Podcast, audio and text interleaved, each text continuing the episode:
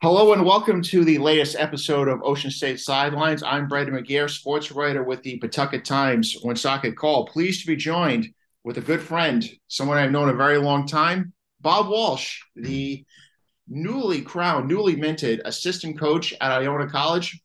Did two tours of assistant duty at Providence College. First of all, Bob, thank you for joining me. Great to see you, Brendan. Great to be with you. I'm looking forward to the conversation. Absolutely. Um, Bob, I guess uh, first and foremost, uh, we'll talk about what led you to Iona and this current opportunity you have to be an assistant coach under Rick Pitino. I know it's something that you've probably eyed ever since, you know, maybe getting to PC even before then when you uh, left the university in Maine, but just uh, how, you know, exciting is, is this to be back being known as a Division One assistant coach? It's a great opportunity. Uh, first of all, Iona is home for me. You know, it's about a mile and a half from where I grew up. I went to graduate school there.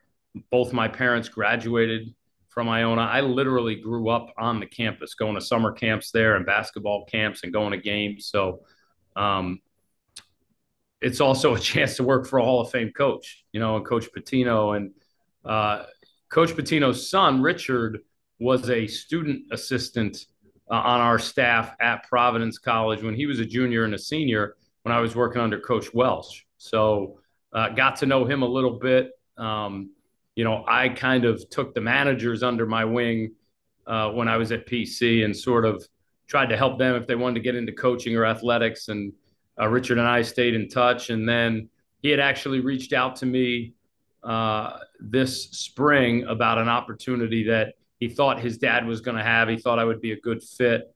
Uh, we talked about it then, but it didn't work out at the time. And then um, late in the summer, Coach Pitino had a change on his staff due to uh, you know one of his veteran assistants uh, had some family health issues that he had to deal with. So uh, unfortunately, he wasn't going to be back. And I got a call from Coach in uh, late September. I mean, I was we had had a 7 a.m. workout at PC and I believe it was on a Thursday, and coach called me and said, Look, I have an opening on my staff. And uh, it was literally three days before practice officially started. And by the time was the weekend was up, I talked to my wife and talked to Coach Cooley and accepted the job, and I was headed to New York. So it is uh, it's really exciting to be. You know, Iona is also a place that has a great commitment to basketball and a great history of winning. So uh, there are a lot of positives, and I'm excited about it yeah, everything, you know, like you said, was maybe stretched back to the spring when those initial conversations happened, but everything kind of happened maybe very fast at the end. Like you said,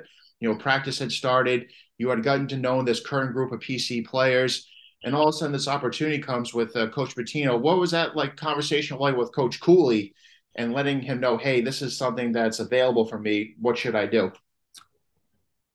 Well, I mean this very sincerely with regards to Coach Cooley he is absolutely the best when it comes to this stuff. And everybody's asked me, you know, how did Ed handle it? How did he take it? Uh, he is unbelievable when it comes to trying to help others uh, and help others in the business. Uh, so when I called him, I spoke to Coach on Coach Pitino on a Thursday. He offered me the job on Friday. I called Ed on Saturday. Said, "Hey, look, I know the timing is is not great, but I might have this opportunity. And he could not have been more positive. He basically said, he said, bro, take your wife out to dinner at that nice Italian restaurant near your house in Newport, buy a nice bottle of wine, celebrate. He said, this is an opportunity you can't pass up. He said, I'd love to help you with something better. He said, there's no way I could get you a better opportunity than this one to go uh, work for a Hall of Fame coach at a place like that that's home for you. Uh, and then essentially said, look, you can come into work Monday uh, and see the guys and talk to everybody and let them know you're leaving. But if you come back on Tuesday, I'm going to fire you. So, um, you know, he was absolutely the best, as he always is with that stuff. Uh, he's incredibly selfless. He said, look, the Friars will be fine. We'll figure it out, you know, and, and he's, I mean, he gets it. He said, Look, what's in your heart? Like, what's your gut when he offered you the job? You know, are you excited about it? And if the answer is yes, then you got to do it. So, couldn't have had better support from him. Uh, it was, it happened really, really quickly. Like, literally, I was at a PC workout that Monday, and I told the team after the workout uh, that I was leaving, and I was at a workout at Iona Wednesday morning. You know, I drove down Tuesday night, so uh, you get a quick goodbye to a lot of people that mean a lot to you over the years, not just players, but people that you worked with.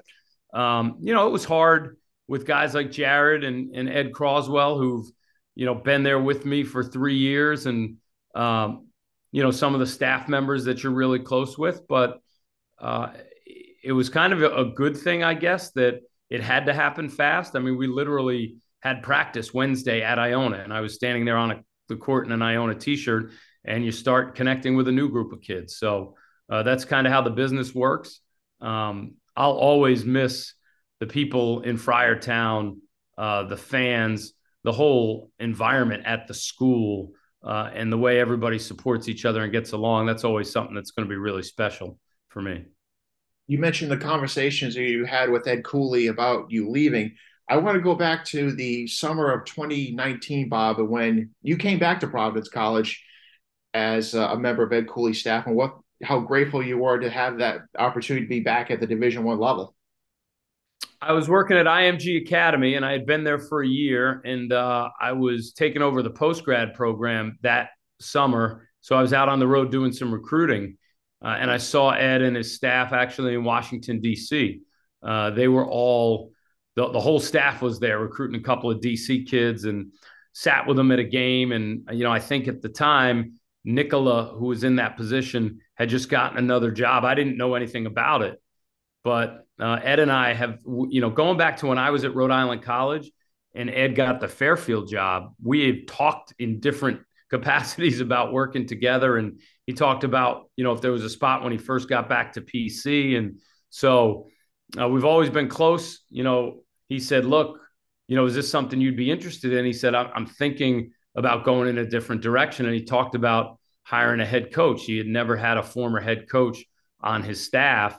And, you know, he talked about what the job would entail and how I could help him. And, you know, um, once we talked about it and I realized he was excited about it and he thought I could have an impact uh, with the program, it was easy for me, you know, to go back to a place like PC, especially with the level Ed had the program at and has the program at now. Uh, I'm grateful for him for giving me that opportunity because uh, it's not an easy business, you know. And when you spend a year outside of college basketball, it's not necessarily easy to get back in. And to get back in at a place like PC uh, with a program at that level was really great. One of my favorite photos, I, I can see and it is still in my memory, Bob. I think it was the New York Times. It, it showed you and Ed Cooley when he was an assistant at at BC and you were at PC under Coach Welsh, meeting at a gas station doing a uh, video drop off. Just uh, even going back then, it, it, I'm sure it was like, man, you know, if, if we ever have the opportunity to work together, let's do it. I actually had that picture, that article framed on my office at PC. Uh, you know, I, I, joke, it looks like we're making a drug deal. You know, it's like there, there's like a mobile sign in the background and there's a car door open. And that was back in the days where you had to trade videotapes it was it was selection Sunday actually. He was driving home from BC and I was living in Pawtucket at the time and we met in Attleboro and traded tapes because he had some tapes on our opponent and we had some tapes on his opponent. Uh, yeah, and he uh, you know the friendship started when when I was at he was at Boston College and I was an assistant with Tim Welsh.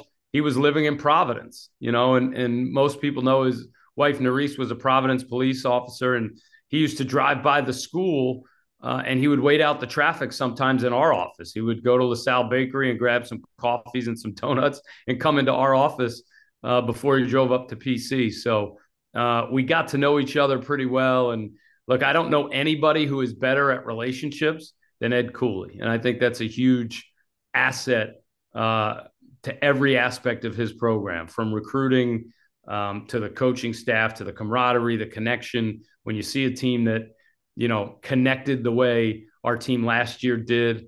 Uh, so much of that credit goes to just who Ed Cooley is. I mean, Bob, you were there. I think the first day when uh, Coach Walsh got hired in 1998, there through 2005, you saw Ryan Gomes's great career. But how amazing was it, Bob, when you came back in 2019? Just how much of the transformation of the campus, of you know maybe the support for men's basketball and just how much it's a credit to Bob Driscoll and people like Steve Napolillo to really take the program for where it was in the early 2000s when you had a front row seat to where it was what you saw over the last few years. It was really incredible. It really is. And I think most people who know Providence College recognize that. So I was there in 2000 when Bob Driscoll took over, right? And, and Providence was always a place that had the mentality of, well, we just can't do that here, right? And, and, Bob was always about saying yes, you know, and and okay, what do we have to do to get this done? So I think, you know, Bob Driscoll, I think the leadership of Father Shanley, the vision, you know, the buildings that you see on Providence College's campus, the practice facility, uh, the new dorms, uh, the new. I mean, I think they've built three new weight rooms if you include hockey and, and the student facility in the last 12 years or so. That's all stuff that nobody thought was even possible. So, um, new humanities building, you know, they're getting into nursing now. I mean, it's it's incredible. Uh, it's it's a credit, honestly, I think to a few people. Really, Bob Driscoll's vision for athletics, Father Shanley's vision for athletics and support, Steve Napolillo doing an incredible job raising the money, uh, and Ed Cooley's uh, approach, the success of the program, uh, the way he's graduated his kids the support that he's been able to earn from the community. Uh, and now Providence is a place where they literally expect to win at the highest level. And it's not necessary. I remember, you know, when we took over for Pete Gillen, his famous quote was, you know, Providence College is trying to win the Kentucky Derby with a mule. Uh, and that always bothered Coach Welsh a little bit because it was like, man, I, you know, I don't want people thinking about the program that way. But um, Providence College has everything they need to be successful in athletics uh, and great vision and great leadership. Uh, and it's been an incredible transformation. Speaking of incredible, you had a front row seat to you know one of the best seasons. You know, obviously in the last 25 years, getting the Sweet 16, winning the Big East regular season championship. You saw the group, Bob, practice in the summer, come together and gel in chemistry. But what else kind of stood out as you watched the Justin Minayas, the Al Durhams, and the Jared Bynums, Nate Watsons, and AJ Reeves come together? It's really interesting because I was back with coach for three years. And my first year back, you know, we had that talented team with Luwane Pipkins and Alpha Diallo and, and Kalif Young. And um, we couldn't figure it out until like the middle of February. And then by the end of the year, we had won six in a row. And we went from being like a disappointment to a six or a seven seed in the NCAA tournament. Obviously, that tournament got canceled. Uh, the following year, we were still pretty good, and we had Noah Horchler and Jared Bynum, who ended up being an All League player last year, David Duke and Nate Watson and AJ Reeves, and it really never came together. Uh, and then this last year, it came together right away, and we just couldn't we couldn't figure out how to lose. Uh, and, and I think looking back at it, I remember a meeting that Coach had with our seven basically starters. And he looked at it at the time at our top seven and all older guys, right? That was a huge factor. We had older guys who were pretty much over themselves, right? Guys who had been through college basketball and at this point we're willing to sacrifice just to win. You know, Al Durham and, and Justin Minaya coming from other places where they hadn't had success. Uh, you know, AJ Reeves hadn't played in an NCAA tournament. You know, Nate Watson uh, I think was in one as a freshman, uh, but hadn't seen success after that. So you had guys that were over themselves, and we had this meeting, and coach wanted to talk to the seven guys who were going to play and say, look, only five of you can start, right? Like, so there's going to have to be some sacrifice here. I know you all are here expecting to start. And I remember Justin Minaya saying right away, saying, Coach, bring me off the bench. He said, I just want to win. You know, and I think that defined that team. Um, I'd be lying to you if I told you I thought we were going to be that good. I thought we were middle of the pack in the Big East uh, with uh, a chance, hopefully, to get over the hump and get to the NCAA tournament. Uh, but it clicked right away. We had a scrimmage with Purdue. They were top three in the country, and we played them down in the dunk in a secret scrimmage, and we were we were down 16 with like eight minutes to go. And I remember thinking, yeah, like this team's just better than us. And then next thing you know, we come back and Nate Watson tips in a miss by Al Durham at the buzzer and we win by one. And um, you know, our guys just continued to find a way to win. And there was a camaraderie, a, a connection, a selflessness that was really special. And I think if any coach knew how to create that or how to bottle it, uh, we would. But it was absolutely one of those special years. And there were a few moments where you just sit there on the bench after the game or, or you leave the arena smiling, understanding like how special it was.